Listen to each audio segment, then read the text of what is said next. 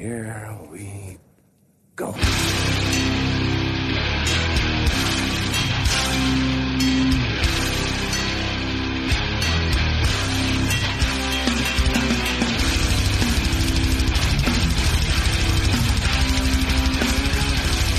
Sådär då, ner på noll, avsnitt etthundrafemtiofem den här gången. Jag, Robin Lindblad, sitter här med David Olsson. Hej, hej. Danne Nätterdal. Tjena. Och idag en speciellt avsnitt, eller hur Danne? Ja, nu ska vi äntligen få snacka lite integrity. Vi har ju touchat ämnet många gånger. Ganska noga gjorde vi en, vi gjorde en Cleveland-special med Hammaren. Och vi har pratat alldeles för lite integrity, men vi har gjort ytterligare ett avsnitt. Båda de här är från tjugofemton. Så allt det är ju preskriberat och glömt. Eh, idag har vi med oss en integrity, ett superfan. Niklas Holm, välkommen. Tack så mycket. Eh, det här blir lite skumt för vi har ju faktiskt pratat om dig i podden flera gånger. Eh, både som eh, mannen bakom enmansprojektet Broken Cross, men också som kanske Sveriges främsta hardcore vinylsamlare.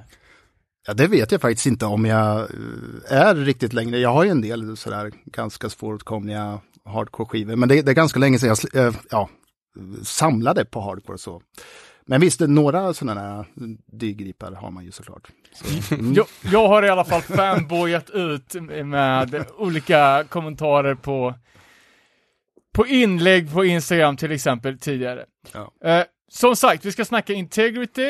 Eh, det här är ju ett jävligt intressant och viktigt band för oss. Så vi kommer dela upp det här och fokusera på den första eran. Och vi tänker oss fram till Victory Records-perioden på mitten av nittiotalet. Så vi kommer börja med bandets bildande av de första plattorna. Eller första singlarna och första plattan. Det, vi, vi börjar ju alltid från början. Man, vi, vår standardfråga till våra gäster brukar ju vara: hur kom du in på punk och hardcore? Så vi kanske ska börja där också. Ja, visst. Eh, vi får väl göra det. Eh, ja, men jag, jag tror man får skilja lite på punk och hardcore nästan där. För punk var ju ganska tidigt. Eh, du kom in, in på punk först? Inte, ja, inte punk, men, men egentligen, jo, hårdrock var det nog som gällde från första början. Uh, men jag tror när jag började lyssna på lite hårdare musik, det var, jag är uppväxt strax utanför Norrköping då, så att det fanns ett radioprogram som hette Power Hour, och där fattade jag många år senare att det var samma kille som hade Close-Up, alltså tidningen ah. Close-Up. Och de hade ju varje torsdag någon sån här eh, program där de spelade då massa, ja, hårdrock, eh, punk, eh, black metal, death metal, allting sånt här. Eh, och jag antar även att de spelar hardcore och sånt också, för de var ganska inne på sånt med. Men då kände inte jag till det där riktigt. Eh, så att, eh, men där kom jag in på lite hårdare musik. Eh, sen så, när jag kom in på hardcore, det var nog kanske nittiofyra nittiofem, någonting sådant. nittiofem gick jag på mina första hardcore-spelningar. Så ja, man får ju skilja lite på, på de två där, men eh, ungefär så såg det ut. Just det. Mm. Då antar jag att det blev en del besök i, på skylten. Ja, det var jättemycket där såklart. Många amerikanska band, men även alla de här lokala, Nine Outläst, alla dem. Ja, just det. Ja. Och sen så, du musicerar ju en del själv också. Du har ju haft en del band genom åren, men nu senast då, som är mest relevant för temat integrity, är väl Broken Cross som, som är släppt av Dwid och gänget. Ja, i alla fall första sjuan ja. är släppt av Dwid. Sen har han gjort den mesta av layouten till de flesta skivorna också. Och så där. Så även att, den nya? Eller? Ja. För den var jävligt snygg, tänkte jag. Eh, ja, det är kul att du tycker det. Det är inte alla som tycker så det. Är kul, och, kul att någon tycker det. Nej, men eh, jo, precis. Den, den också gjord av honom. Och, nej, första sjuan släppte jag på Holy Terror. Eh, så att det, ja, där finns det en liten connection eh, på så sätt. Då. Just det. Mm. Men du har också spelat med Integrity tvåtusen-projektet? Ja, tjugoarton. Uh, Integrity, ja, precis. Det är, det är inte riktigt samma. Nej, men det, jo, det, det började lite som att de, eh, det var snack om länge att de skulle återsläppa mm. den där skivan. Integrity tvåtusen-skivan. Jag tror inte Dwid är sådär jättepeppad på det. Och, alltså, man kan väl diskutera lite om den håller upp verkligen musikaliskt. Men de bestämde sig för att göra något litet roligt projekt. Och då så ja, frågade de mig om jag ville spela gitarr på det. Det blev så här ganska kort varsel. Typ att ja, du får jättegärna spela gitarr. Den ska vara skickas till pressning om, om två dagar. Så att det är bara... Det, så att, lära, sig spela, lära, lära sig spela gitarr på två dagar. Ja, precis, precis. Så att det, det är ganska snabbt, men det, ja, det, det är ju verkligen mer av ett så här, vad ska jag säga, roligt projekt. Så det är ju Donna Summers eh, cover och ja, lite sånt. Ja. Mm. Utan att gå in för mycket på Integrity tvåtusen nu, eftersom vi har också en liten tidspress här idag. Men vad är fabläsen för att göra udda covers på, med Integrity tvåtusen? För så är det ju på, på alla släpp förutom L P. Ja, eh, vet faktiskt inte. Nu minns jag inte i huvudet vad det är för covers de kör mer på. De här, eh, är det någon split-C D möjligtvis med något band som de släppte då? Alltså, jag, jag vet inte. Det, det känns väl som en så här ganska experimentell period i deras historia. Att det var eh, mycket covers som skulle göras där. Eh, jag vet faktiskt inte. För det, tror jag, ja, det är ju Donna Summer som sa Gary Newman, tror jag. Och sen mm-hmm. eh, Bad Girls är på den som du spelar. Ja, just det. Just det. Eh, och det finns ju någon annan Donna Summers cover, vet jag också. Ja, jag tror det är två Donna Summers cover på, på, på den split. Ja. Men det mm. får vi gräva vidare i när vi kommer, kommer in i den katalogen. Integrity då? Det är ju lite intressant att kanske börja och fråga liksom, hur du kom i kontakt med, med bandet. Liksom. Minns du när du för- hörde din första Integrity-låt? Eh, ja, jag minns när jag kom in på dem. Det var nittiofem när de släppte Systems Overload. Då var jag ganska färsk inne på det här med hardcore och sånt. Så att jag, jag var... hade inte liksom riktigt alla bitar på plats när det gäller alla subgenrer och ja, vad allt kallades och sådär. Men, men jag, jag, jag ja, fastnade för dem tidigt. Såg dem live när de spelade i Sverige nittiosju. Och, och liksom köpte alla de här Humanity och Seasons när de kom ut. Eh, men sen tror jag väl att det var så att jag kontaktade Wid för kanske, vad kan det ha varit, tolv tretton år sedan när jag... Ja, ville komplettera min skivsamling med kolla om man hade kvar lite så här gamla testpressningar och sånt. Så här.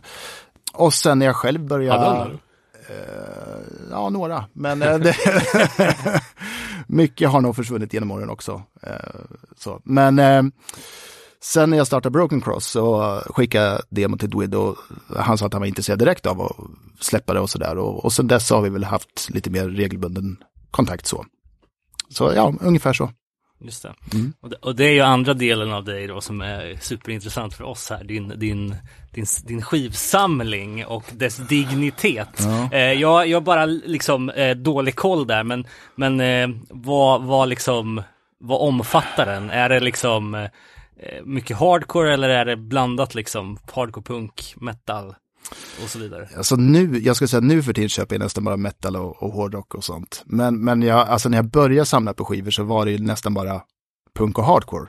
Eh, så att eh, ja, det, det, alltså, det omfattar väl lite båda delar där och ja, lite annat med. Men jag tror kanske för en del sådana här hardcore-fantaster som är inne på skivor så de, de brukar ju kommentera så här att ja, men att jag har den Judge Chunking-plattan mm. till exempel. Och den är, den är ju såklart extremt svår att få tag på. Mm. Den är, den är ju lite mytomspunnen och legendarisk. Så att... Hur fick du ett tag på det? Ja, nu ska vi se. Det var tjugohundratre, antingen C två, sent tjugohundratre eller tidigt tjugohundrafyra. Jag fick kontakt med en kille som heter Gabe från U S A i Chicago, tror jag han bodde. Eh, han gjorde ett fanzine som heter Good and Plenty på åttio- och nittiotalet. Och det var ju, ja, han sålde lite andra skivor och sådär. Um, ja, men typ inget som var sådär super rare. Eh, och sen bara i förbigående så sa jag, förresten, jag har den där Judge uh, Chunking-plattan uh, sådär. uh, och då blev man ju riktigt uh, sugen sådär, ja. Och så tog det väl ett, kanske ett år fram och tillbaka vid mejl och sådär. Och sen så, så ja men fan, vet du vad, jag, jag, jag köper den där av det. Ja. Uh, så.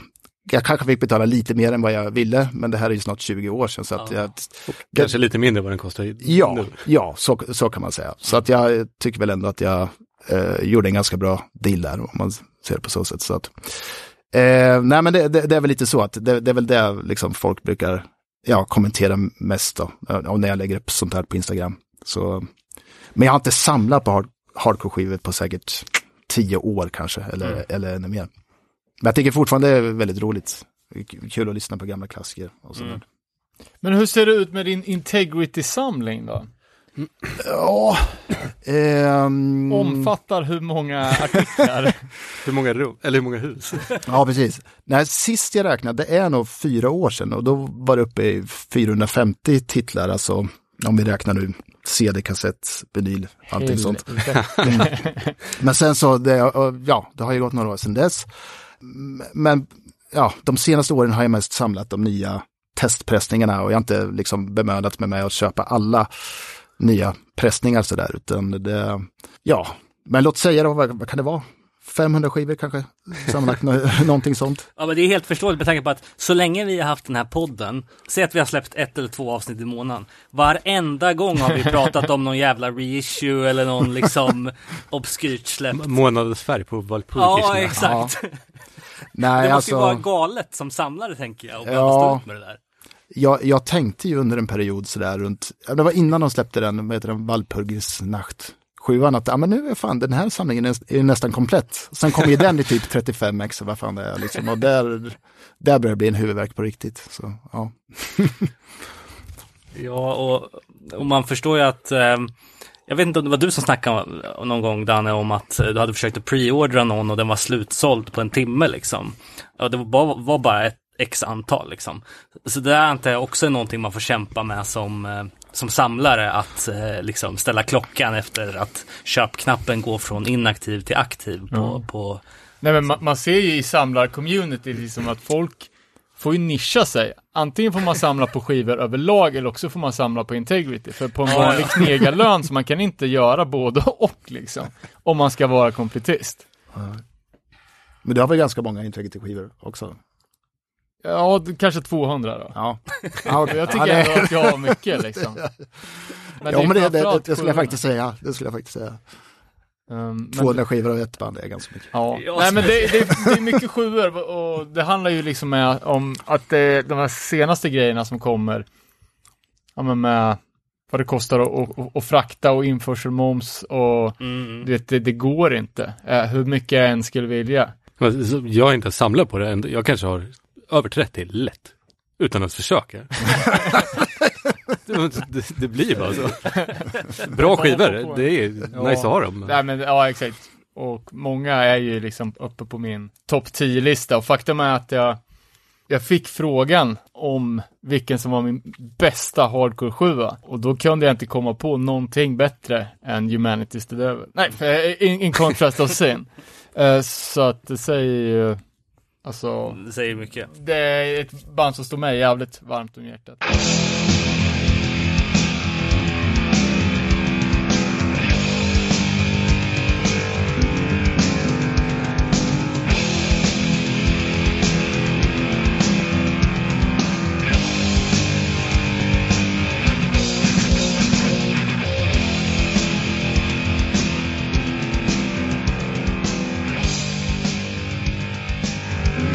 Över till dagens huvudtema då, Integrity. Och snabb sammanfattningen av detta monumentala band är ju att de är bildade slutet av åttiotalet, med väldigt inflytelserika och har varit stor inspiration för jäkligt många band. Dels för att de är bra, men också för att de på något sätt återinförde smutsen i hardcore uh, under en period efter Youth Crew-eran, när många tyckte att hardcore var ganska strömlinjeformat. Vissa säger att Integrity uppfann metalcore. Själva så säger de att vi var för punk för att vara metal och för metal för att vara punk. Uh, och bandet hade sin absoluta storhet på nittiotalet med tre monumentala plattor på Victory Records mitten på nittiotalet. Kanske inte det största bandet på Victory Records, men för många så var det det bandet som betydde mest. För att de på något sätt... De, det gick lite djupare än de andra banden. Det finns liksom någon sorts lore, ett mervärde till Integrity, både textmässigt men också att de är så, så, så beryktade. Mm. Mycket skrönor, mycket rykten som har spekulerats genom åren. Eh, och nu på senare, senare år så är ju bandet eh, tillbaka full kraft och har ju signat på Relapse och gör stora turnéer och syns och finns överallt. Och jag tror väl, på tal om det här med rykten och skrönor och så, så tror jag väl att vårt avsnitt Full Blown Knas hade väl Humanity's the Devil som avsnittsbild. Okay, det var ja. där vi spekulerar friskt i alla de här blåkulla. Ja, men visst, grejerna, det, det finns mycket mycket och eh, spekulera kring. Första skivan när Process hållit, ja, ja, exakt. Jag förstod ingenting av det där. Skitsamma. ja. Ja, och huvudpersonen i Integrity är ju Jack Lymans, eh, kallad John eller även kallad Dwid, som växte upp i Kentucky på bondvischan och verkar redan från ung ålder varit intellektuell på något sätt. Intresserad av konst och böcker och hade ett litet annat mindset än vad man kanske har som förutfattad mening att en f- framtida hardcore-sångare ska ha. Eh, var även in på skateboard och eh, skater fortfarande. Såg att han hade eh, brutit armbågen här för inte så, så länge sedan. Och han kommer från en ganska strikt religiös bak- bakgrund i med en familj i Pentakostlarörelsen. Eh, och bara som side-note på det så var ju Örebro-missionen eh, den stor, det stora Pentakostlarsamfundet i Sverige. Ja, men in, vad är, vad, vad är för speciellt med det liksom? Är det... Ja, det är någon frikyrka bara, men ja, att ja. den svenska grenen var baserad i Örebro. Ja, okej. Okay. Eh, starten av bandet då. Eh, som jag förstått det så, så var Dwid roadie åt det då ledande Cleveland-bandet Confront. Eh, och eh, när han fick idén att starta ett band så hookade han upp med en annan Confront roadie, nämligen Aaron Melnick. Och jag, jag tror att bandet från början hette Common Sense. Känner du till det, Niklas? Ja. Jag, jag ringde Dwid förra veckan för att bekräfta lite de här frågorna, eller ja, ställa frågorna som du skickade och sådär. Och det stämmer. Uh, Common Sense heter det ju från början. Det var inget bandnamn som han, han var sådär jättestolt över, kan jag säga, men ja. Låter Youth Crew. Det gör det, det gör det. Mm. Uh, och bandet tog sedan namnet Die Hard och släppte två, eller de gjorde två stycken typ garageinspelningar. Inte förväxla med filmen. Med. Ja, nej, nej, nej, nej. Exakt. Och ba- bandet eh, släppte då en mer eller mindre inofficiell demo som hette Off the Bat. Som, som, senare, som senare har, har kommit ut på, på, som extra spår på Systems Overload och även som en sjua för, no- för några år sedan. Jaha, okej. Okay. Men någonstans här så skar sig lite med Dwid och bandet. De tyckte att hans texter var för, för aggressiva och för provokativa. Och även att han sjöng lite för... Hans galna sångstil var liksom inte riktigt i linje med, med vad resten av bandet ville göra. Utan de ville göra någonting som var mer ja men, åt Youth of Today-hållet. Så Dwid fick kicken ur, ur sitt eget band. Och parallellt med det här så hade, hade de ett skate-team.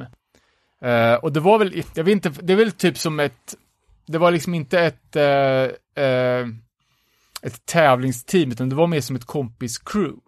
Uh, de gick under namnet Playboy, Team Playboy, för att de hade hittat en stor mängd Playboy-stickers och använde dem som sina egna. Uh, men efter ett tag så började de använda namnet Integrity. Och det vart liksom mer som ett, ja men nästan som ett streetvarumärke. De började göra merch. Uh, Dwid var inne på screenprinting och gjorde t-shirtar. Och någonstans här så började de även fundera på myten om det fiktiva bandet Integrity. Uh, som skulle vara det mest beryktade bandet, det sjukaste av de sjuka. Och bara sprida ut rykten om att, åh, oh, har ni hört om där Integrity? De är helt galna. Men det fanns liksom aldrig någon band, utan det här var bara en... En skröna. En skröna. Och eh, ja, innan internet så var det kanske lättare att hålla saker... Vi liv, ja, men det var ju word ja, to mouth som ja. gällde liksom. Eh, och när det, det dessutom fanns t-shirtar med bandet att köpa, så var det väl många som, t- som, som mm. började tro på det här. Och andra började berätta om vad de där jävla galna Integrity hade gjort. Men efter ett tag så... så bestämde sig Dwid för att starta ett nytt band och hooka upp med många av de snabbarna som var i det här skate-crewet. Till exempel Derek Green, som numera är känd från Sepultura. En kille som heter Frank Cavanaugh och en som heter Bill Gill. Eh, och tillsammans så var de då första line-upen av Integrity. Eh, och enligt Dwids egen utsago så kunde de absolut inte spela. Men det, det är ju en ganska bra bas att börja på egentligen då. Om man har den där ryktespridningen i ryggen liksom. Eh, då... Då kan man säkert också leva på det ett tag när det gäller livespelningar och sådär, att eh, det är mer om eh, attityden och energin än liksom det musikaliska. Eh, men det är också det är också intressant med ett projekt som har börjat på den foten, liksom att alla är helt nya till att fortfarande hålla på idag, om än med andra medlemmar, men, men liksom att ändå hänga i så att säga. Uh, yep. men, men jag tänkte på Chubby, Chubby Fresh, han var väl också med där i början, men han kanske kommer senare. Ja, precis. För han lirar väl trummor på första uh... Ja, han lirar mm. trummor på, på den här Off the Bat ja. inspelningen då, som var under namnet Die Hard. Sen kom han tillbaka till bandet. Okej, men han var aldrig med och rodda för konfront liksom. Alltså... Det var han säkert. Alltså, jag, vad jag fattade som så var ju Cleveland hardcore-scenen ganska begränsad ja. Och det är ju, alltså man ser ju samma namn dyka upp på, alltså de som har lagt körer på Integrity sjuan är ju Confront, och de som rådde åt Confront var Integrity ja. Och de, det var ju ett antal band, Bagman eller Face Value som, som de hette senare, The Spud Monsters, um, ja, det, det fanns ju liksom en handfull, och eh, Derek Green hade ett band som hette Outface som faktiskt fanns innan både Confront och Die Hard eller Integrity. Okay. Eh, inte super, superbra, men ändå värt om man dyrkar allt Clevo. Eh, första inspelningen då, eller första släppet som eh, Integrity, Harder They Fall Demon. Eller har jag missat något? Nej, jag tror faktiskt det är den första officiella eh, demot. Eh, om, om man inte räknar Die Hard demot som, som sagt. Men eh, jo, det, det är väl också första inspelningen som kommer med ett omslag och är liksom ett, som ett riktigt demo på så sätt. Och är den bara släppt på tejp eller? Ja, fr- från början släpptes den bara på tejp. Nu finns den ju som fle- flexidisk ja, ja. Och den kom ju som, som sjutummare för bara något år sedan. Mm. Uh, och säkert lite andra varianter. Den var ju med också som bonus tracks och på tusen olika compilations. Mm. Uh, och den här line-upen bestod ju av Tom, Tom Front från Confront, Chubby Fresh på trummor, uh, Aaron Melnick gitarr och Dwid på sång. Det är inte dåliga låtar på den hand. Nej, det är faktiskt ett par riktigt klassiska, och de, de flesta av dem där har de väl spelat in igen, alltså lite senare, eller alla till och med kanske. Vilka är det? Är det Live It Down? Bring It Back och Dead Wrong. Ja, ah, just det. Ja, precis. Och all, alla de här tre låtarna kom ju med sen på f- följande sjua som kom året efter, och det är ju In Contrast of Sin. Jag, jag är osäker på om demolåtarna, om det, det, det är det samma eller olika inspelningar? Jag tror att det är olika inspelningar. Jag tror att alla de som kom på sjuan är inspelade i en session, så att säga. Uh, ja, det är lite rolig historia också med, alltså, hur de uh, blev släppta på Victory också. Uh, de, det var ju lite uh, Walter från Gorilla Biscuits, att det var hans förtjänst lite. Känner, känner du till det? Men... ja, men precis. precis. Eh, för, och Integrity hamnar ju då till slut på nystartade Victory Records. För den som inte känner till det, vad då? Ja. Nej, men Tony, Tony Victor var ute och scoutade band och gick direkt på Gorilla Biscuits, som alltså vid det laget efter första sjuan, de var ju superstora liksom. Mm. Det var ju legender redan med, medan de var aktiva, och frågade bara, men jag har ett bolag, vill släppa en L P? Eh, och det hade de ju kanske inte så, så stor lust med. Eh, men då hade ju eh, Walter i alla fall tipsat om Integrity, som i princip var helt okända och bara spelat, spelat in en tre låtars demokassett. Han hade hört ryktena. Ja, men jag tror att de var väl kompisar. Ja. Och han ville ge, ge dem en chans liksom. Och sen var det väl mycket där att, att Dwid, ja, marknadsförde sitt band innan det var ett band. Så det fanns mm. ju t-shirts, det fanns liksom merch. Redan jag tror Walter till och med hade en Integrity-tröja på sig när han pratade med Tony Victory där.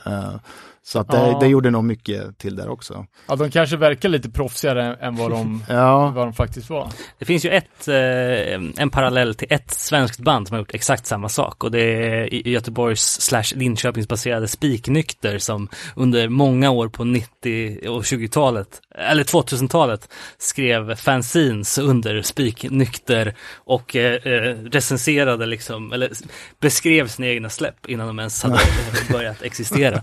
Eh, ja, det är briljant koncept faktiskt. Ja, ja, men alltså, man är ganska duktig på marknadsföring om man lyckas göra det. Ja, men eh, hur, du har alla tretton versioner av den här, antar jag.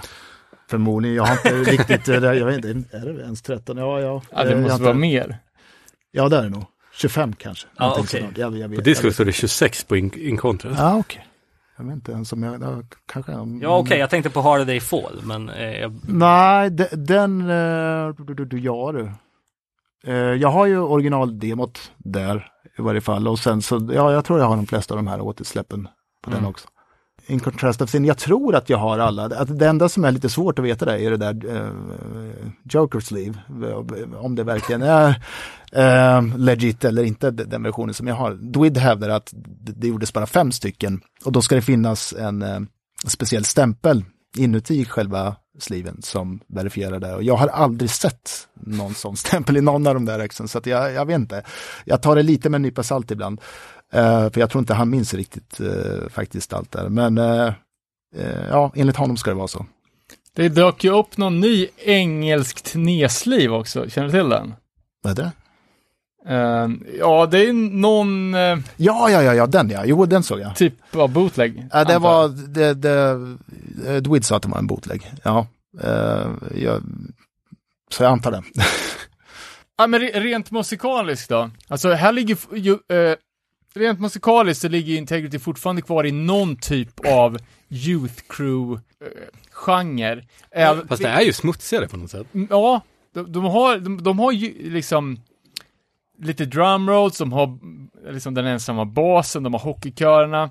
Men det är ju någon, någon typ av skimmer av någonting som är mörkare, som du säger. Det är lite svårt att sätta fingret på.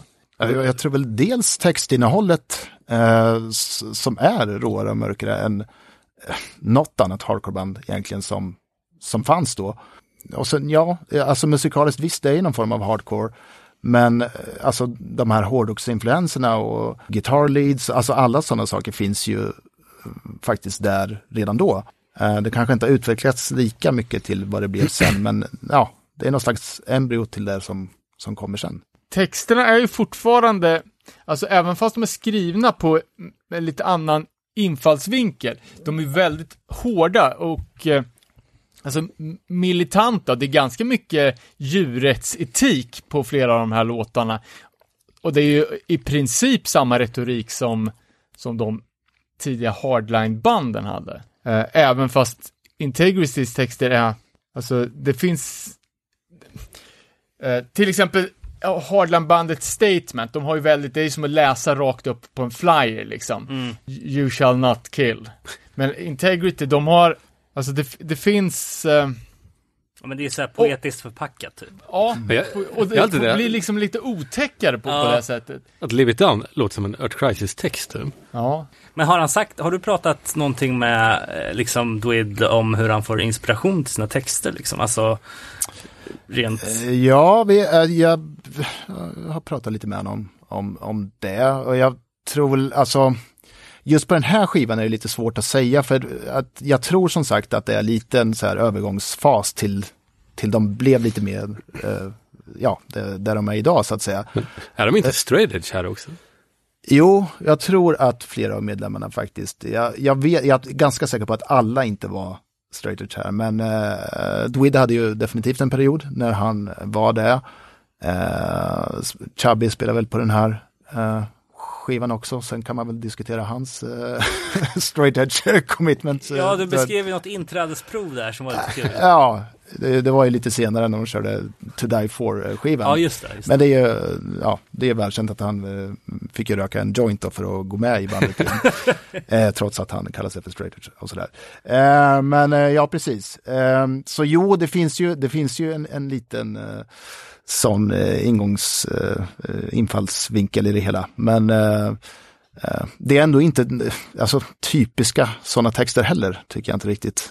Eh, utan det känns som någonting annat. Mm. Och som du sa, en övergångsperiod mellan... Ja, så precis. Alltså ja, från det här Hardcore Youth Crew eh, exakt, till, någonting till, till någonting annat. Precis. Nej, för, för mig, det som, det som gör att jag tycker att den här är så jäkla mäktig och bra, det är ju för att texterna och ämnena är fortfarande relaterbara. För att det är liksom, ja men, det handlar om eh, djurförsök i Live It Down, liksom, och det, det handlar om låten Bringing It Back, liksom att det är... Det, det handlar ju om, om scenpolitik egentligen, även för att det beskrivs i så krigiska, liksom, there was a time when it was all mine, we fought for this land. Mm. Det låter ju som man beskriver ett gammalt fältslag.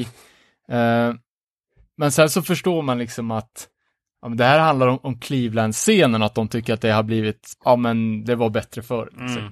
Eh, och där är ju också där One Life Drug Free, eh, som var väl deras crew.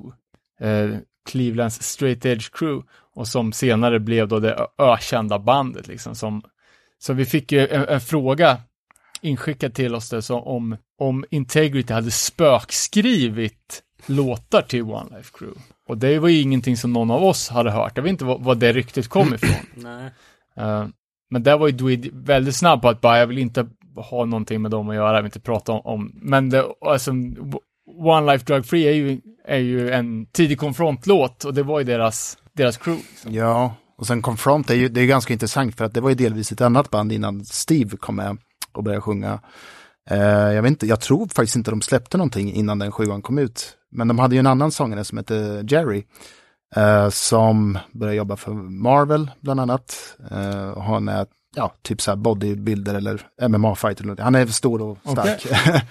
Och jag tror han Steve såg upp väldigt mycket till han Jerry. Uh, ironin i det hela är ju att han Jerry är ju uh, svart. Och sen om man tänker lite på med One Life Crew och allt som det bandet kommer att stå för. Ursäkta. Så är det ju lite ironiskt liksom. Ja, ja men exakt. Och att Steve, min Steve då, Murad, han har ett arabiskt efternamn. Och, och så ruttnar i Turkiet. Så det är mm. bara så här super, super konstigt. Och, och likadant liksom att på Crime Ridden Society så spelar vi båda bröderna Melnik från Armenien. Så att... Mm. Ja, det är ganska multikulturellt för att vara lite sådär ja, white power-aktigt kan ja, man säga. Men kan Dweed spela instrumentet? Nej, det skulle jag inte säga. Alltså, han är, då kan har... han inte spökskrivit en One Life Crew-skiva? Uh, nej, det, det låter lite orimligt. Uh... Då alla kan väl spela eh, hardcore-trummor med munnen? Det är en klassiker. Ja, ja det, det, lå- det låter nästan lite som någonting som One Life Crew skulle kunna gjort på sin andra skiva när de kör de här pajas... Eh, ja, de... Radioteatern. Ja, precis, precis. Nog om dem. Och titelspåret då, In Contrast of Sin, den, den handlar ju någonstans om, om grubblerier, om religiösa grubblerier. Och här kan man ju läsa in ganska mycket om, om Dweeds då strikt religiösa uppväxt. Han re- reflekterar över allt han har blivit lärd som barn. Och, är, och hur vidare det är... Nej, men om man läser i texten liksom, offered salvation, doubting your fate. Has my life been a huge mistake? Och liksom hur... Hur de funderar på, är det jag, det jag har blivit lärd den rätta läran? Eller, och är mitt, men, hans tidiga fascination för till exempel liksom, heavy metal och sånt som, som hans föräldrar kanske dömde som liksom, sataniskt. Eller omgivningen inte uppskattade. Liksom. Men vet man om, alltså han är uppvuxen med religion nära till hands. Men är det någonting som han har hållit i i vuxen ålder liksom? Beror på lite hur man ser det, tänker jag. För att det är ju hela det här...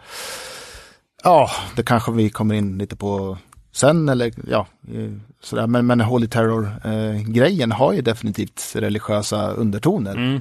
Sen är ju den byggd på hela den här Process Church-ideologin som är jävligt knepig i sig, mm. eh, som bygger på fyra olika gudar. Sen har väl han kanske plockat ut sina egna russin ur den kakan och mm.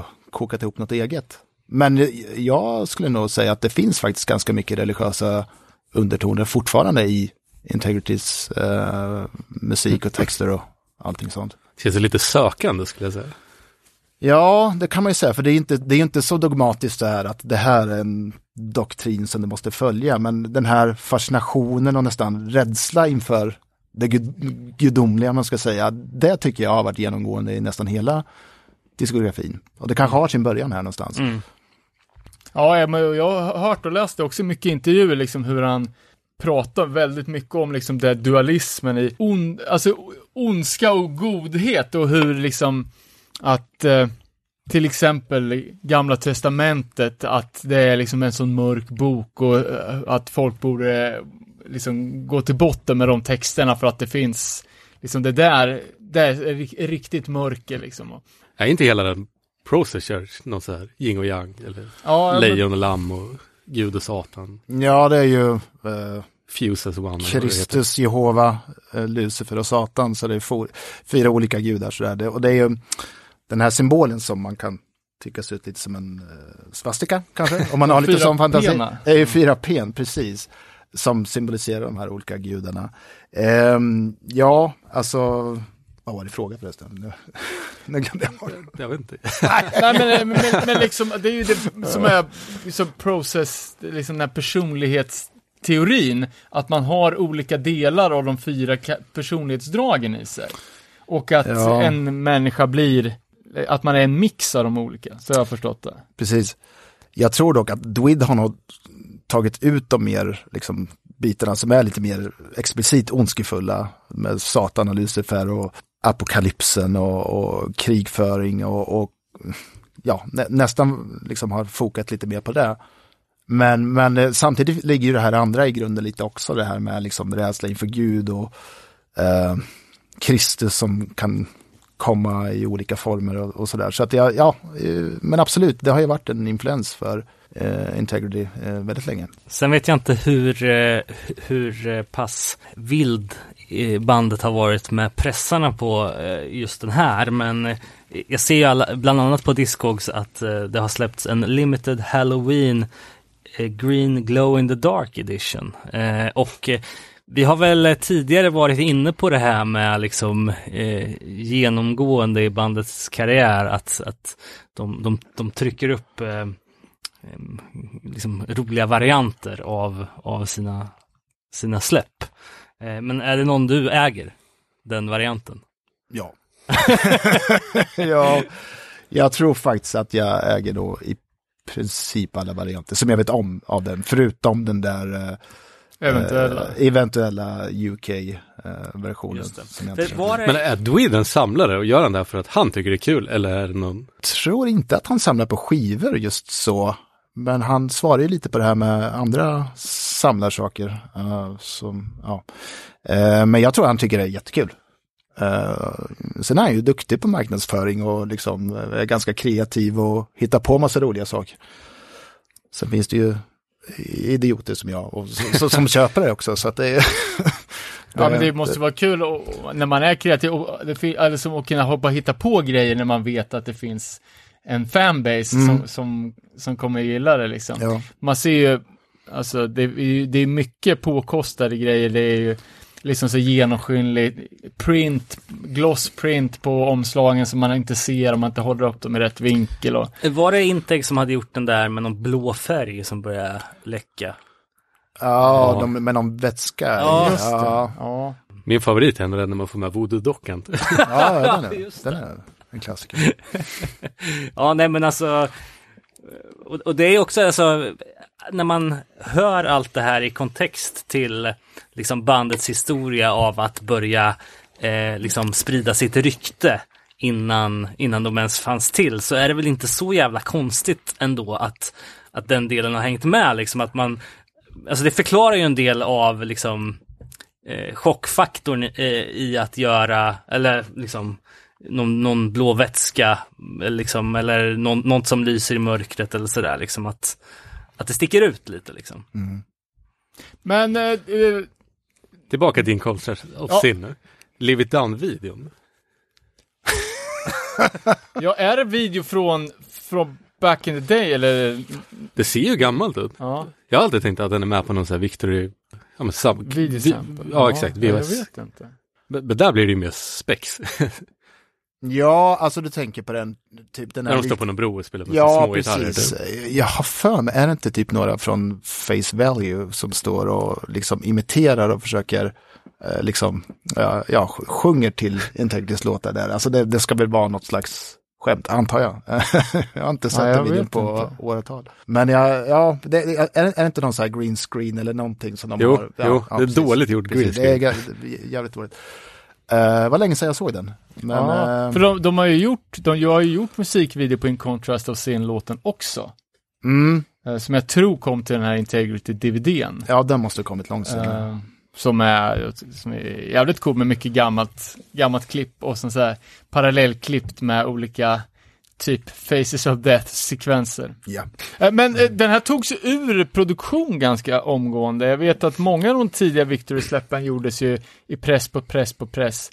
Uh, skar det sig med mellan bandet och Tony där ett tag, eller? Ja, uh, och uh, Dwid säger ju att det är på grund av det som du nämner, att det gjordes massa pressningar som de inte kände till, och sen åkte de på turné och hittade helt plötsligt och sin egen skiva i någon skivaffär okay. som de inte kände till och sådär. Uh, sen vet inte jag riktigt den officiella historien så. Jag vet att Tony var väl inte överförtjust i Integrity där ett tag heller, så. Men sen kom de ju tillbaka senare när de släppte Systems Overload igen. Så att jag, jag vet inte hur det där eh, gick till egentligen. Och jag har hört alltså, i flera intervjuer, liksom, ibland så är Dwid liksom, typ förbannad på Tony och säger att han kan dra åt helvete, för att i, i intervjun efteråt säger jag bara, vi har alltid haft ett bra förhållande till Victory. Så han verkar vara lite ombytlig i sina åsikter. Nästa, nästa release då på diskografin är Grace of the Unholy, en så kallad K-single. Två låtars kassett från, från början. Inspelad den tjugoåttonde maj och femte augusti nittonhundranittio i en studio som heter Mars, eller The Mars Compound, där Integrity har spelat in jäkligt mycket, mycket grejer. Det var väl en sån här studio som egentligen från början var... Ja, det var massa så här coverband som körde Bon Jovi eller Poison och så vidare. Och sen så när alla de här banden kom in så, ja, så lärde väl sig han, eh, om han heter Bill kanske, om jag minns rätt, som har den här studien att, att ratta ett ganska schysst ljud faktiskt på de här. Det var lite många... burkigt dock. Lite burkigt är det, men, men det, det, det kan det få vara. Mm. Ja, nej, men vi, när vi pratade om Earth Crisis senast så, så att eh, de åkte ju till Mars studio för att spela in Firestorm för att de ville ha Integrity-ljudet. Mm. Eh, och det stod ju alltid stort på skivorna liksom, typ att de är stolta över att de spelat in i Mars. Det var ju liksom deras... Deras k- kultljud, eller vad är det man säger inom black metal? K V L T.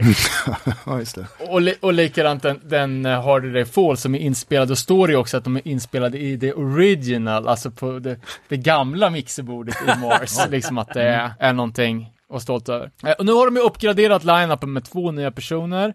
Eh, Tom Front slutar ju på... Sp- spelar bas redan när In Contrast of Sin släpptes, även om han var med på inspelning. Ersatt eh, av Leon Melnick, som är Arons eh, brorsa, eh, och en kille då som heter Francis Cavanaugh, som var med i den första line-upen av Integrity, eh, och som även spelat med bandet Outface då, tillsammans med Derek Green bland annat. Och eh, Mark Knopka, som senare spelade med Integrity på Systems-plattan till exempel. Eh, och i Outface så har vi även en snubbe som spelade i eh, Civ.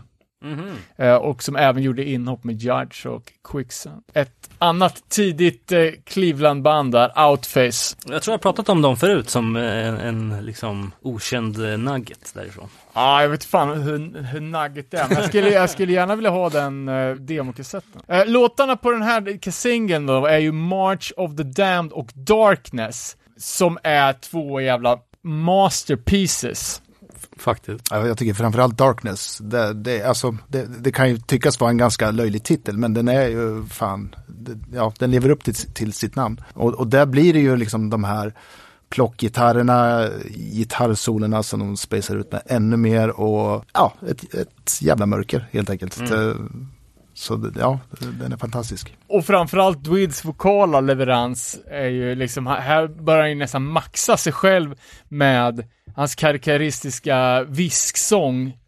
Och eh, ja, men det är på, på, på, fler, på flera tidiga Integrity-låtar också när, han, när det har, sången ligger lite i... Eh, i dubb, i osynk, så att det nästan låter som man pratar med sig själv. Får fram ett liksom väldigt... Det låter lite spökigt på något sätt. Ja, och det, det låter liksom som att det är en mental konflikt in i huvudet på honom. Och det, det är ju liksom alltså, no, någon typ av undertryckt våld som, som vill ut. Och det är ju väldigt liksom ice pick to the face, roa, våldsamma texter. Jag tror att han la oftast en, under den här tiden, ett spår med bara viskningar. Liksom att han fraserar varenda rad med viskningar och sen la skriksången ovanpå det. Um. Vilket är lite coolt. Ja, det, det är jävligt dynamiskt. Och på de här låtarna så det, det är inte en död sekund, utan det händer ju någonting hela tiden. Jag har två frågor egentligen. Enligt Discogs så står Progression Records som utgivare på den här. Men jag antar att det var ett annat sätt att säga att den är self-released. Nej, jag tror faktiskt Progression var en riktig label. De, oh, de släppte väl inte sådär jättemycket, tror jag. Uh, men uh, nej, jag är ganska säker på att det var ett, ett riktigt uh, bolag. Kan de ha släppt den här Hardball? Ja, sjuan? Jag tror att de, eller något sånt här. Ja, uh, liknande band. Okay. Men, men jag vet att det, det bolaget var så här, de trodde verkligen på det här med kassettsingen, att det skulle slå nu. Det var nya grejen på, på nittiotalet. Det gick väl sådär kanske. Men, ja. eh, och och eh, den här fick vi vänta i tjugo år på en reissue på. Mm. Det... Ja, precis. Lå, låtarna fanns, fanns ju släppta som, som bonus tracks, och Integrity var ganska snabba med att göra, eh, ja, men släppa ga- de- demomaterial, till exempel på den här bedrövliga Lost and Found Picture L P och mm. lite andra grejer. Men som en egen release så kom den ju på tvåtusentalet för, ja, första gången. tjugo tio. Ja. Och den är väl bara släppt en gång som som sjua och sen en reissue typ, mm. på kassett. Mm. Men här vet inte jag, för jag t- är det första gången den klassiska Integrity-skallen dyker? Det har jag också tänkt på. Mm. Jag tror faktiskt det. Det är Dweed som har ritat den, eller? Nej, det är snott från en bok. Ni som följer oss på Instagram, det gör inte David, kan se originalmålningen på, på både skallen och Integrity-logon. Eller det är, det är från en serietidning som heter Blood, A Tale, del fyra. Eh, finns att köpa nu på eBay om man är taggad. Kostar typ någon hundring. Ska jag göra när jag hittar ett bra läge. Men vad, va, du sa att det var en serietidning? Ja, typ en Marvel. Okej. Okay. Med skräckhistorier. Okej. Okay. Cool. Uh, och uh, all den här tidiga Integrity artwork, det är väldigt mycket klipp och klistra. Uh, så alltså Joker Sleeve till exempel är från en serietidning. Ja, uh, Inconsistency of Sin sjuan, det är också bara massa så, klipp och klistra på juteväv. uh, men här, här, här kan man ju då se liksom hur, hur den här skallen har tagits från omslaget och sen kopiera, vet, de jobbar mycket med så här, kopiera en gång, kopiera två gånger. Uh, de hade rub-on-bokstäver som man kunde mm. köpa i ark och så göra sen, och sen kunde man mixa dem och slå ihop två och göra sitt eget typsnitt.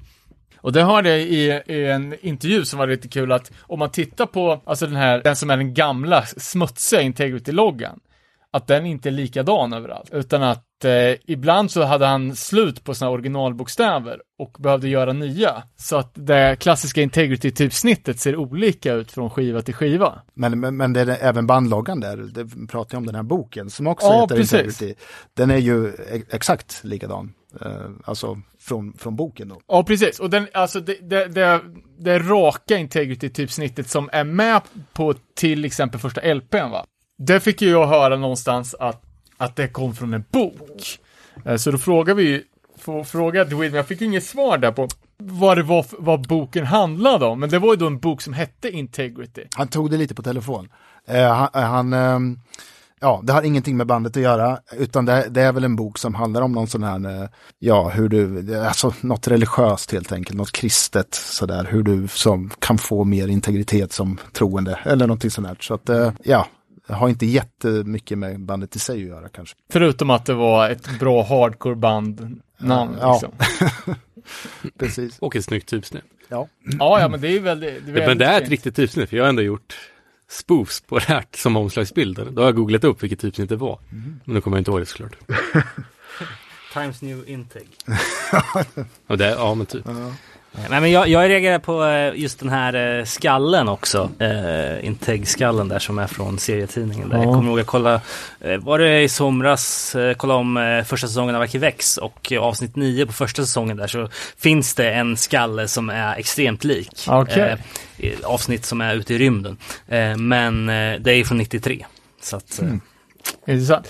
Det finns faktiskt en liknande skalle på insidan av In Contrast om sin omslaget. Så man kan, det är liksom, man, man ser liksom mest ögonpartiet, så man kan fråga sig, man behöver ju se de här stereo, eller de klassiska trekantiga grejerna uppe i, i pannan liksom, mm. för att kunna avgöra. Men det finns en, en antydan red, redan då. Men här är det ju på, på den här kissingen så är den ju väldigt, alltså det här vart ju planterad, den har ju hängt med sen dess på otaliga t-shirtar. Ja, den är ju sjukt tidlös alltså. Den är alltså så jävla cool fortfarande. Det är få saker som håller över tid så pass bra. Ja. Nästa släpp då, Scar of a Woman, en promokassett som gavs ut på, av Overkill Records som var Ron från Brotherhoods bolag. Jag för mig också att Aaron Melnick på något sätt hade något med utgivningen av den där att göra. Okay. Jag vet inte om det är någon split release eller om han kanske producera eller, producera eller bekosta själva utgivningen på något sätt.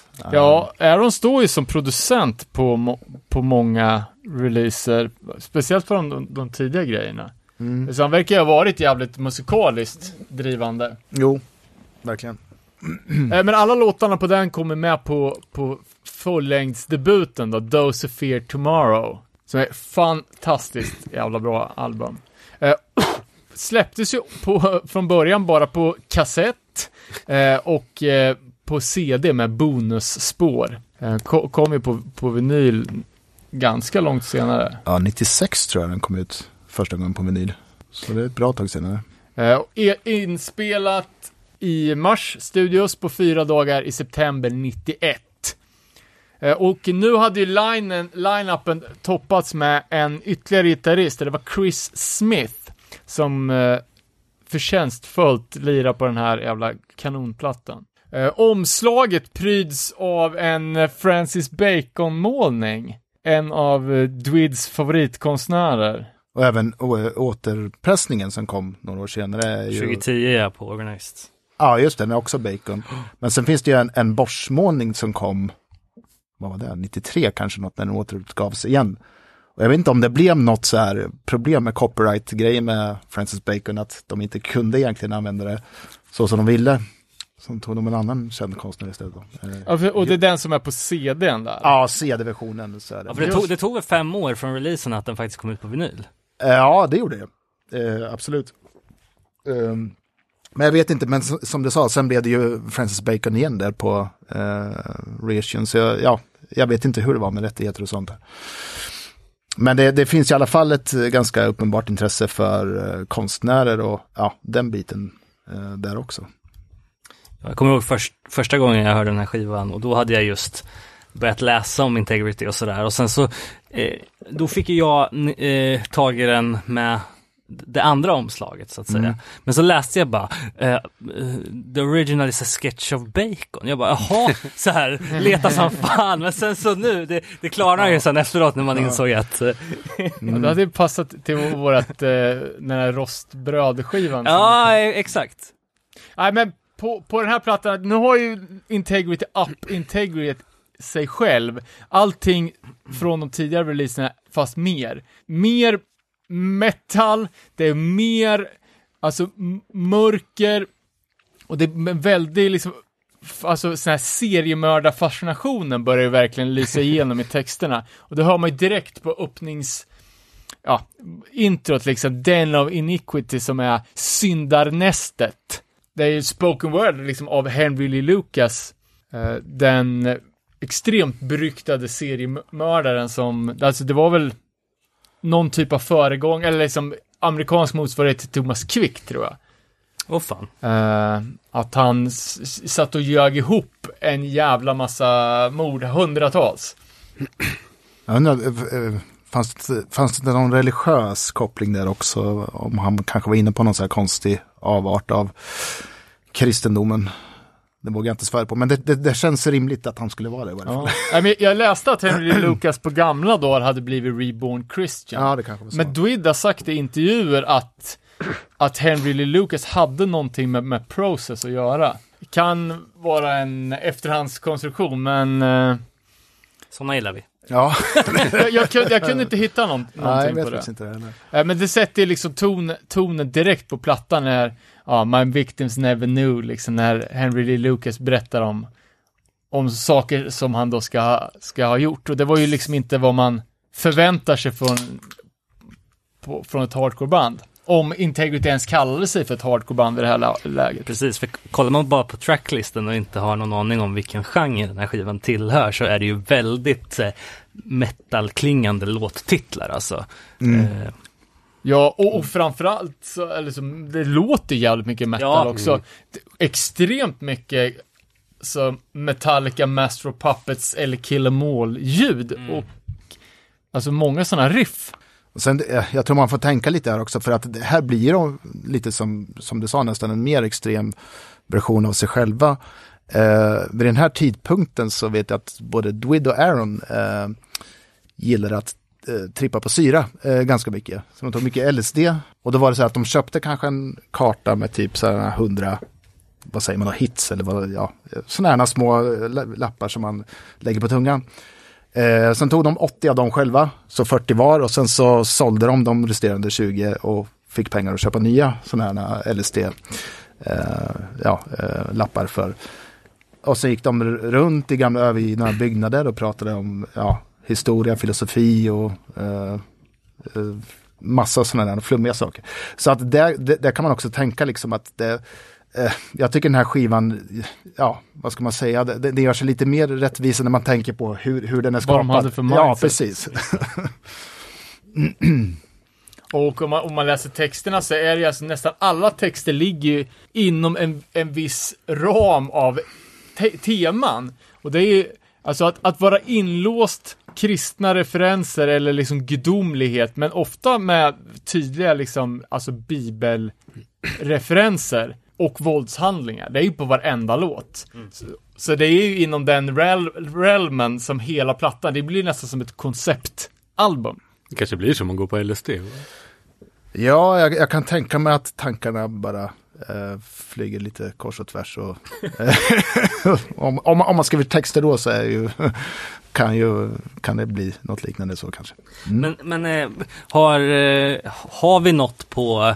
liksom eh, inspelningen av den här plattan, jag tänker liksom det var ändå deras första fullis, eh, har Dwid beskrivit det på något sätt? Inte själva inspelningen i, i sig sådär.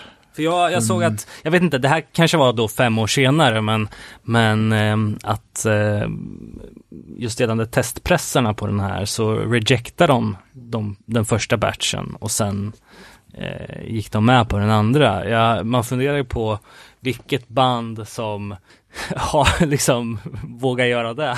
Om det inte är något det fatalt. Var, det, var, det var långt senare. Det var ju, aha, okay. Det var ju Clint som ville sälja lite mer skivor, tror jag. Aha, okej, okay, okej. Okay. Clint för övrigt tror jag har nästan lika stor intäktssamling som jag har. Han, han jobbar på Victory dessutom ett tag, så att jag tror att han har kanske tillgång till lite mer typ så här, testpressningar och sånt som jag inte har. Ja. Ja, han har ju hjälpt mig med, med lite skivor genom åren. Mm. Mm. Hyvens kille. Ja. Eh, men, men efter då, öppningsspåret så är det ju Misha, Those Who Fear Tomorrow, som är en av Integritys kändaste låtar. Eh, och jag, liksom, jag har alltid trott att den här seriemördaren som pratar i början om alla sina brott, att det skulle vara då den här Misha. Liksom, vad är det för jävla galning? Men Misha-ropet är ju bara liksom ett liksom Integritys motsvarighet till Do It Fred i The Strike. Det är bara en, en uppmaning till Misha, Misha att lägga liksom basintrot på låten. Så, eller fick för övrigt hem eh, Nothings cover-variant på den här låten häromdagen. Mm. Fan, det vill jag höra. Bra, eller? Ja, inte svinbra. Den var för olik Integrity, tycker jag. Uh, Intressant, skulle jag säga. Ja, där med värd att köpa. Ja.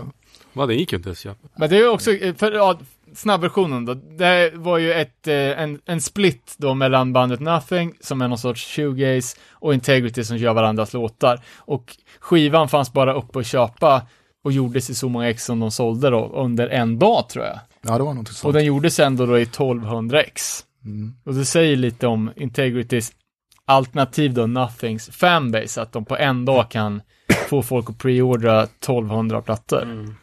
Ja, det är ju en eh, udda matchning också, men... Eh, ja, men det, man... det, det är med flit att det ska vara udda. Ja. Eh, an, annat spår då på, på seriemördartemat är ju Lundgren Crucifixion, eh, som även var med på den här promokassetten. Mm. Då, eh, som handlar om en eh, massmördare från, som var aktiv i Ohio-området ungefär när den här skivan kom. En självutnämnd profet med en riktig hockeyfrilla som, som var någon typ av sektledare i Kirkland, som var liksom i grannskapet och som skapade mycket, mycket rubriker. Återigen liksom den här fascinationen för, för det morbida och för det, det, det mörka och det våldsamma. Och när man själv såg det som kid, man bara, Lundgren, vad är det något svenskt eller? Ja, man var ju rostig. eh, och sen efter det så är det Judgment Day då, som är från den här allra första eh, Die Hard demoinspelningen. Det är samma sak med... Nej, Hard Day Fall var inte med där va? Oh, den, den, den är från den andra demon. Ja, just det, just det. Så att det är ju lite... Det är ganska många gamla låtar ja. som är... Både från den här Kissingen, från In Contrast och Sin, sju, sjuan. Så de har väl helt enkelt tagit sina absolut bästa låtar och liksom gjort om dem. Jag, ser, jag känner ett specialavsnitt om Kissingels. Ja, men varför inte? Och det är många som, jag vet inte vad ni tycker, men det är många som mm. håller den här som en av Integrities absolut bästa plattor, och man får ju ofta höra att folk säger att det är så jävla bra ljud på den här plattan. Jag vet inte, alltså, för, för mig som hörde Systems Overload först, så, så det, här var, det här var ju andra skivan som jag hörde. Jag var nästan lite besviken när första gången jag hörde den. Jag tyckte den lät lite för ren och lite för, lite för hardcore nästan, på något sätt. Men sen har jag kommit att älska den genom åren. Ja. Sådär. Men, men den skiljer sig väldigt mycket från uh, Systems Overload till exempel, tycker jag. Men äh, ja, det är bara ett, ett annat sätt. Äh, ett annat är uttryckssätt som de har. Fyra, fem år emellan. Ja, mycket, det, mycket det, det, det är ganska länge. Och lite annorlunda medlemmar och sådär också. För, har du träffat Melnikbröd? Nej, det har jag faktiskt inte gjort. Jag minns när de spelade i Sverige nittiosju och sen stod typ bröderna Melnik ute på en gräsplätt och hade konfront-t-shirt och stod och rökte och sådär. Men jag var ah, en nervös sjuttonåring som inte vågade mig fram riktigt och, och gjorde det. Nej, så det har jag faktiskt inte gjort. Det är ändå imponerande också att eh, vad, vad kan de ha varit när de släppte den här plattan? Runt tjugo? Ja, någonting sånt. Man, man bara funderar på... Alltså, det säger någonting om deras talang. Ja, men mm. jag tycker det är hög, det är högverkshög. Hög svans för, också för att vara så unga liksom. Eh, men eh, Dwid har ju själv liksom lite dementerat det som alla ger dem praise för. För ja, men många säger ju felaktigt eller inte liksom att Integrity skapade metalcore. Men Dwid har ju sagt själv, nej men vadå? Vi kanske ritar om lite den musikaliska kartan i hardcore-scenen när vi kom. Och det var därför ingen, ingen gillar vårt band. Den skolan av hardcore som jag är ifrån. Alltså liksom det här, inte den första vågen med My Threat och dem, utan det som kom senare. Det var väldigt mycket heavy metal blandat med punk. Så att det här, vi är snar, snarare liksom fanbärare av någonting som, som fanns tidigare. Mm. Väldigt ödmjukt. Jag tycker ju att det här är, är liksom next, det är ju en typ. Next level. Precis. Men man har ju också hört liksom mycket om att de har tagit mycket influenser från de japanska hardcorebanden. Just med det här smutsiga och kaotiska soundet. Mm. Och det tycker jag blir nästan lite tydligare sen, både på Systems och Humanity, så ah, tycker jag att man hörde lite mer kanske. Mm. Uh. För jag tycker att den här plattan, om man kollar liksom på helheten, att den känns ändå väldigt metal, för det är flera avbrott med lugna gitarrplocklåtar liksom. Det är nästan var tredje låt så blir det någon typ av andningspaus. Nej, precis. Och, och sen att ja, eh, alla de här git- gitarrintrona och, och ja, precis. Man, eh, det blir en liten eh, man får ett litet avbrott från bara det här att det manglas hela tiden.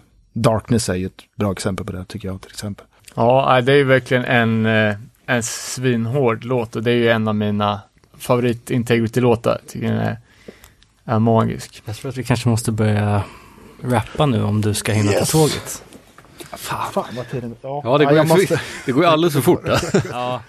Men eh, absolut. Men ni, kör, ni kan ju köra på... Ja, fan. Ja, men vi får kolla över frågorna. Eh, vi ska bara avsluta lite då. Jag måste ju fråga, vilket är ditt personliga favoritsläpp med Integrity? Ja, oh, alltså antingen är det Systems Overload eller Humanity. Ja, någon av de två. Beroende på dag i veckan. Ja, så. Jag tror faktiskt det. Uh, men jag gillar väldigt mycket. Inte, inte allt gillar jag inte lika mycket såklart. Uh, det är inte som Bröderna Hårdrock som gillar allt med Maiden. Utan det, det, det, det finns uh, vissa släpp som inte håller riktigt samma standard. Men, uh, ja, men vi, säger, vi, säger, vi säger Systems Overload idag. Så, ja. Tror du vi kommer få se Integrity i Sverige någon gång till? Jag tror det. De, de, de, de, de, ja, men det ska de ju för fan. Vad dum jag är. Ja, precis. De, det var något bättre. Någon sån här. Ja, ja fan, jag har ju till och med köpt biljetter. Ja. Idioten. Ja. ehm. Fast man vet ju inte nu med corona allt heller. Så nej. Det blir så här lite... Vi får väl hoppas på det bästa. Ehm, så ja, vi får väl hoppas det. Fan, det var ju sjukt kul att ha med dig idag. Det, tiden går alldeles så fort när man är roligt. Ja, vi gör verkligen. Uppföljningen snart. Den ja, får vi göra snart. Absolut. Eh, under tiden, kolla in eh, Broken Cross för fan. Det finns en fet tolva ute till försäljning. Japp. Vad har du med för projekt?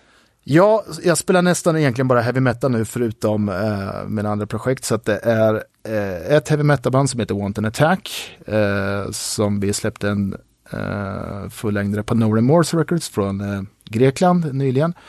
Sen har jag ett annat heavy metal band som heter Sordid Blade.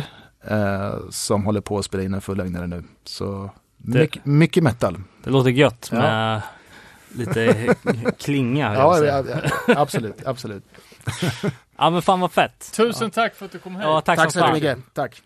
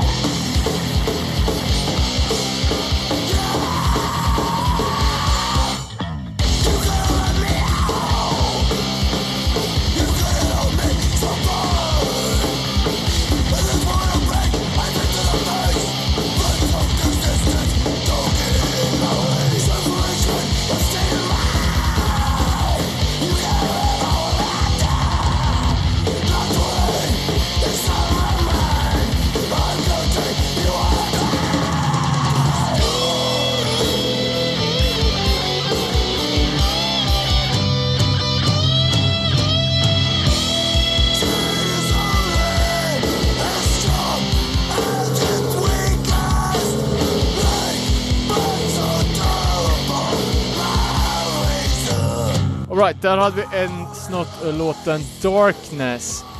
Niklas har tyvärr behövt åka hem till Norrköping. Det blev ett lite kortare besök här på grund av ett, ett försenat tåg. Tyvärr. Vi hade ju ett jävligt gött snack på gång. Vi har ju precis börjat, känns det som. Ja, verkligen. Men jag tänker att vi avrundar snacket om Dose of Fear och gör en fortsättning inom kort här nu. För att nu har vi precis... Fått, fått blodad tand på, på Integrity. Men visst fan var det sjukt att han hade femhundra Integrity-grejer. Ja, det är ju imponerande alltså. Bara förvaringen. Ja, eller hur? Äh, jag, ja. Ja, jag tänkte... Man har inte ens femhundra L P:s själv. Prata för dig själv, pojken. Ja, men det är mycket alltså. Eller kanske jag har. Det är, det är ju ett par hyllmeter. Kul äh, i alla fall. Ja, verkligen. Jävligt trevlig prick. Hade ju med skivor till oss. Från sina band och Nej, det var tråkigt att eh, S J inte kan leverera eh, en tidtabell som hålls. Eh, jag, Någonting hade... som levererar är ju dock Those Fear Tomorrow. Vill jag avsluta den skivan alltså. Ja, men vilken jävla bra platta. Och jag tycker Darkness, alltså det här, det här klippet illustrerar ju verkligen mycket, alltså det är ett kondensat av hela plattan. Och det som, som gör att Integrity sticker ut så mycket, och det är ju framförallt sångleveransen. Alltså man, man, man tänker på hur, hur hela mycket viskningar, väsningar, eh, röst, tempohöjningar, skiftningar. Det är inga raka liksom, inga raka verspresentationer, utan det går upp och ner i tempo och ton hela tiden. Men det är någonting som gör att det känns läskigt eller ondskefullt eller elakt. Men kan väl vara det där med, som Niklas sa med dubben då, att eh, Dwid lägger ett spår som bara är viskningar av texten liksom. Ja. Eh, och sen också, men även gitarrspelet. Ja, och jag tänkte ja, på det här, hur man gör ett gitarrsolo hårt. Alltså, man gör det elakt, inte? Ja, ja, men alltså, men jag tycker ändå att det blir, alltså det blir elakt, det blir hårt, det blir tungt liksom, för att man, de anpassar ju i alla fall på, på de flesta låtarna som de har solo, så anpassar de ju trumspelet efter, alltså att ta ner det så att ja, säga. Ja, men det blir eh, liksom, för det är inte det här snabba att man går upp och spelar ett snabbt komp när, när solot kommer. För att man, det är ofta så, så man gör, att man ökar tempot. Men här blir det liksom som att trummorna bara stannar av det och gitarren får liksom ja. glänsa. Fakt, eh, ja, det blir mer punch i det. Ja, rätt, jag har inte tänkt på det, men så är det ju. Och det blir inga så här pom- pompösa metal Yngwie Malmsteen runk solon, utan det, det blir snarare liksom en, en, en elakt grinande melodi. Jag, jag tycker alltså, alltså den här jävla magiska duon Melnick Dwid. Och Dwid har ju sagt det många, att hans, att hans sång eh, ja, men för, för, förbildssångare över David Lee Roth och James Brown. uh, och nu är jag dåligt liksom inlyssnad på de här artisterna, men jag vet att de har ju, ja, men James Brown till exempel, som är liksom, som mm. verkligen är dynamik i, i sången deluxe liksom, med sina, sina skrik och liksom, det är intressant hur han i ett, ett uh, hardcoreband då liksom hämtar sin inspiration från, från så olika håll liksom. Ja, och sen så redan här så drar väl Integ igång med liksom ett, ett annat eh, signum som inte är så vanligt på hardcore-plattor, nämligen att man fyller upp skivan. Dock är det ju eh, lite av en liksom samlingsplatta i det att många låtar har släppts tidigare och så, men det är ändå jävligt många spår. femton eller vad fan är det på den här? Ja, jag var lite... och, och nästan varje release efter det som är deras fullisar har ju varit över tio spår liksom. Ja, nej, men de, de, Vilket... slä, de släpper ju mycket låtar, och det här är ju lite kul för att eh, som, som, som vi sa inledningsvis på det här, så släpptes det ju då, då på C D och kassett. Och eh, kassetten slutar, nu vill inte jag uttala bandnamnet för det är ju något konstigt, ser ut som sanskrit typ, men tre, två eller tre låtar från slutet så kommer det ju då ett ett väldigt tydligt avbrott som då är där kassettreleasen slutar. Sen har de liksom inte satt, satt, satt det här väldigt tydliga slutet sist på C D:n, utan sen kommer det två låtar till. Mm. Så det blir en jättekonstig liksom dramaturgikurva om man lyssnar på C D:n. Man undrar om kalayasti betyder kassett på sanskrit. Vad är det så låten heter? Ja, ja det är avslutas med det i alla fall. Jag tror inte det. Men faktum är att eh, när vi pratar om den här Metallica-influensen. Eh, mm. Så att det här Integrity's utro är ju väldigt likt introt på Metallicas Hit the Lights. Mm. Jag tänkte nästan att vi skulle göra en eh, inklippning.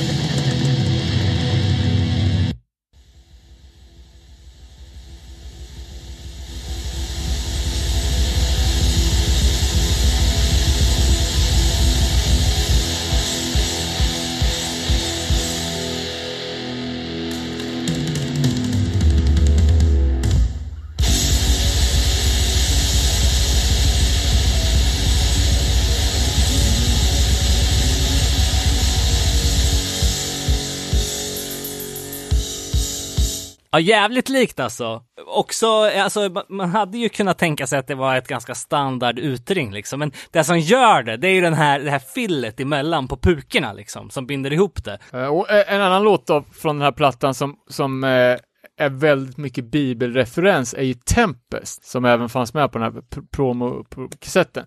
Och låten börjar ju direkt med Descendings from the heavens, forced into the sphere, ten crowns for seven heads. Så jag tänkte, fan får de ihop det där tio, tio kronor på sju huvuden? Liksom. Mm. Jag var tvungen att googla det, för jag visste inte vad det var. Men då var det direkt taget ur Uppenbarelseboken. Jaha. Där det pratas om något blasfemiskt monster som var... Som har tre huvuden typ. Alltså man har sju huvuden. Sju. sju huvuden och tio horn. Och på varje horn så finns det en krona. Ah. Men det får man ju ändå ge. Det är som eh, liksom eh, vikingarna, eller vad säger man? Fornnordisk mytologi och sådär. Alltså det finns ju väldigt mycket symbolik som är så jävla cool liksom, eh, i kristendom. Ja, eh, så ja, att... men, ja exakt. Som, som, som Dwids rekommenderade läsa Gamla testamentet. Ja. Det finns mycket intressant shit in där. Uh, och sen avslutar den här, efter den här liksom, alla de refer- religiösa referenserna, så är slutpartiet på låten så är det liksom, ja, men det är väldigt tydligt att det handlar om hemlöshet. Ja, exakt. Uh, Don't leave me out here in this cold, my fingers are numb, cracks of the sidewalks, dreams of the homeless. I push on religiously. Uh, och då funderar jag på om det återigen då är den här Henry Lee Lucas seriemördaren från introsnacket. Uh, jag gjorde en liten djupdykning i den här, här killen då, och uh, han ska ju ha varit hemlös då, som åkte runt uh, på motorvägarna under åtta år och ska ha random mördat folk liksom. I, uh, det är därför hans mord av, har liksom har så stor geografisk spridning. Mm-hmm. Men att det kanske är han då som är den här hemlösa. Hemlösa stackaren som på något sätt liksom är nerstigen då från himlen, ett vidunder med sju huvuden och tio kronor som ju går och gör någon sorts gudomlig rättvisa. Mm. Liksom jag har verkligen res- respekt för, för Dwids textförfattande när man märker att det finns så mycket, mycket kunskap bakom. Och det här är bara ett exempel liksom, när det finns. Men man kan ta en textrad och sen så bara kollar man bara vad, vad är det här? Och då finns det något specifikt. Eh, det kan vara bibliskt. Han har ju alltså massa olika andra typer av skrifter och kulta skrifter. Han kan sin skit liksom. Jo, och det... Har du någonting på Dawn of the New Apocalypse?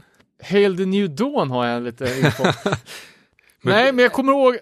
Det där... Är inte den texten lite samma eller? Fan, vi, vi snackar faktiskt om, om den låten sist, tror jag. Själva låten är ju svinbra, typ. Ja, det är lo- en långsamma sammare dänga som Dwid har sagt att det är hans favoritintegritet-låt. Nej, det, det är ju en jävligt bra, finstämd låt, men som ändå också i, igen handlar liksom om, ja men det är ju my, le- my name is Legion, the son of demon, liksom. Att det är någon sorts, ja, är det Harmageddon eller Ragnarök, no, no, någon som är, är kallat från underjorden liksom för att s- för att få slut på hela skiten liksom.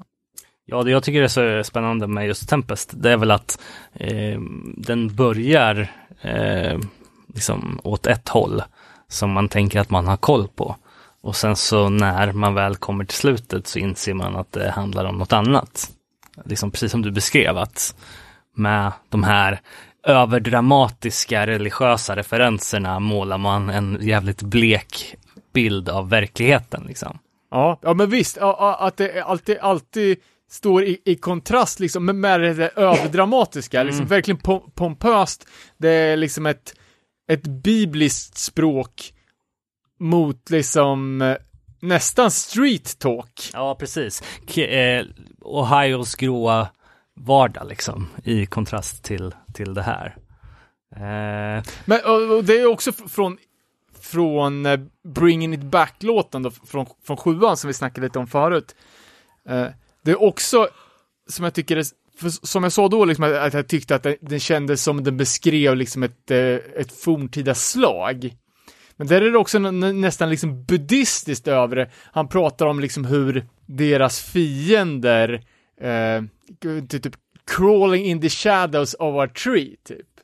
Alltså att beskriva sig själv som trädet i vars skugga ens fiende är. Mm. Alltså det, det, kän, det, det känns väldigt eh, litterärt på något ja, sätt. Ja, liksom. exakt, exakt. Ja, men är det inte där man brukar prata om att eh, all poesi eh, är liksom utgår från eh, eh, vad kallar man den för? Eh, liksom eh, liknelser i liksom lingvistik och metaforer och så vidare liksom, och det, på något sätt har han ju bemästrat det, och då är frågan, var det liksom de där åttio eh, L S D-lapparna som, som liksom gjorde det?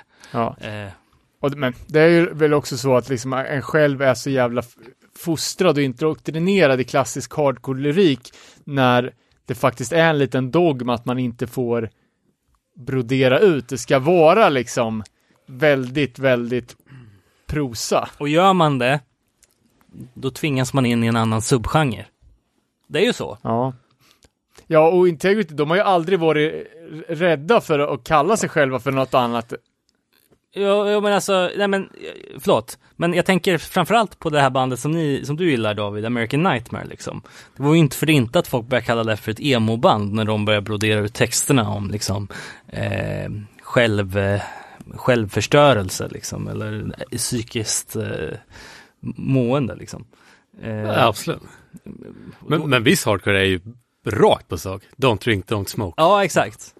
Exakt, ja. Men då är det ju fort, då är det liksom, då är du i den här lådan av hardcore liksom, eller när du pratar om liksom eh, eh, att du kämpar på liksom. Ja. Eh, men eh, så fort man avviker dem från det där, det här konceptet, då är du ju snabbt intvingad i en annan subgenre liksom. Ja. Nej men, men precis, och det var ju så så Dwid sa det själv liksom, att folk inte gillade Integrity i början för att de inte var Youth of Today. Och eh... textmässigt så är det ju ganska annorlunda. Det är inte, det är inte dunder mycket P M A i de här texterna. Ja, nej, men jag tänker att vi får pa- pausa här i, i diskografin. Vi har ju liksom ja, trettio plattor kvar att snacka om. Men vi ska ju inte glömma bort att göra vår Q and A som vi hade äran att få göra med Dwid. Om då kör vi våran Q and A, proxy Q and A med Dwid genom Niklas. Eh, och vi har ju fått in lite, lite roliga frågor från er lyssnare. Vi har kommit på några själva. Eh, Dwid fick ju själv sortera bort vilka frågor han inte ville prata om. Så om ni saknar er fråga så Dwid gillar den inte. Eh, men Niklas hälsade att, att Dwid tyckte att det var jävligt kul att vi hade kommit på bra och intressanta frågor. Det, det är väl också där man kan se i svaren då att han, vi kanske ställer en ganska flytande fråga om, om olika saker, men han väljer att svara på det han tycker är intressant. Eh, till exempel eh, den här frågan om Derek Green då, som vi kommer till. Ja men precis, och liksom eh, alla som har läst en eller flera intervjuer med Dwid vet ju att svaren beror lite på dagsform. Man kan få ut både, både det ena och lika gärna motsatsen. Men det här är dagens svar i alla fall. Lite av en trollare alltså. Okej, jag läser frågorna. Jag kan förklara då, så, så ja. får du ta svaret. Ja, okay, första frågan. In the intro of Palm Sunday you tell the story about the one-eyed martyr Josh. Is that something from the process, preaching, or was it something that you made up on the fly? Precis. Och där är det, alltså live-skivan Palm Sunday öppnar ju med, med Dwid som pratar till publiken, och eh, Palm, Palmsöndagen är ju, no, det är ju från Bibeln. Och här har han, och liksom, när, det är ju när Jesus kommer till Jerusalem och de lägger ut palmblad på marken. Dwid börjar berätta en historia om den enögda martyren Josh som kom till Jerusalem för två miljoner år sedan. Men det här, det här förklarar ju Niklas eh, i, i podden att, att det rörde sig om någon som Dwid beefade med som hade fått ena ögat utskjutet med en luftpistol. Var det inte så? Eller en startpistol kanske det var. Inte beef. Nej, kanske inte beefade med honom. Jag tror inte det var Dwid som sköt ut ögat på honom. Nej, nej, det var en person han, som man inte gillar. Ja, som hade fått ögat utskjutet med en startpistol. Uh, så det var ju det var ju både, alltså det var ju någonting som som Dwid hittade på i stunden. Jag hade hoppats på att det skulle vara någon du vet någon, någon, någon genomtänkt. Så här, ja, men Holy Terror skrift liksom. Så det var det var lite baserat on the true story men ändå inte kan man säga. Lite på uppstuds så att säga. Ja, men det är också jävla, alltså, att kunna riffa sådana mellansnacksgrejer. Det finns ju, det är den Palm Sunday-skivan där så det mellansnacket är bättre än musiken. Alltså, alla sägningar är så bra som man tror att de är fan skrivna, liksom. Nästa fråga då.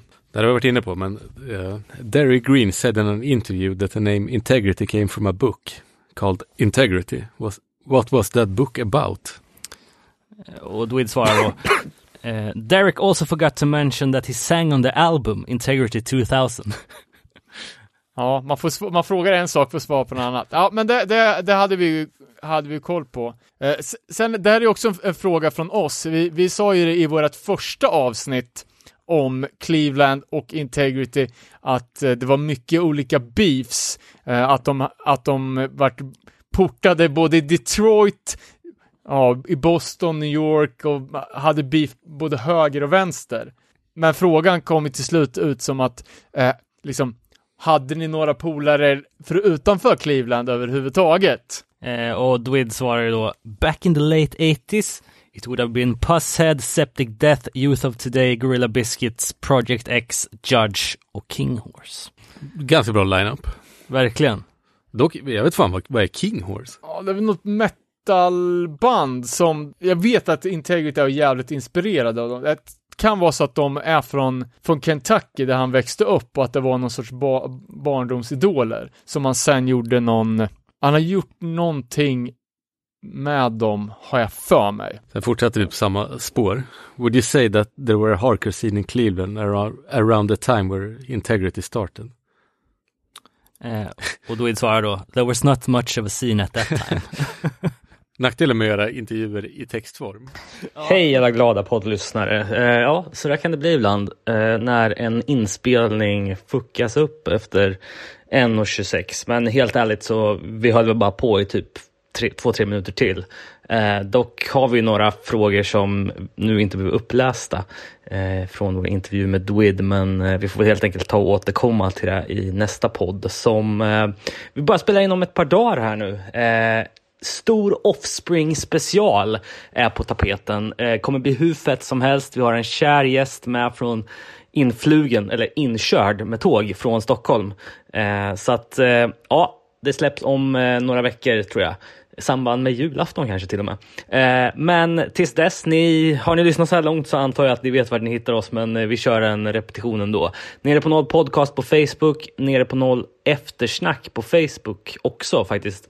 Eh, nerepanol at gmail punkt com eller bara at nerepanol på Instagram. Eh, ha det så jävla bra nu så hörs vi igen om några veckor. Tjo!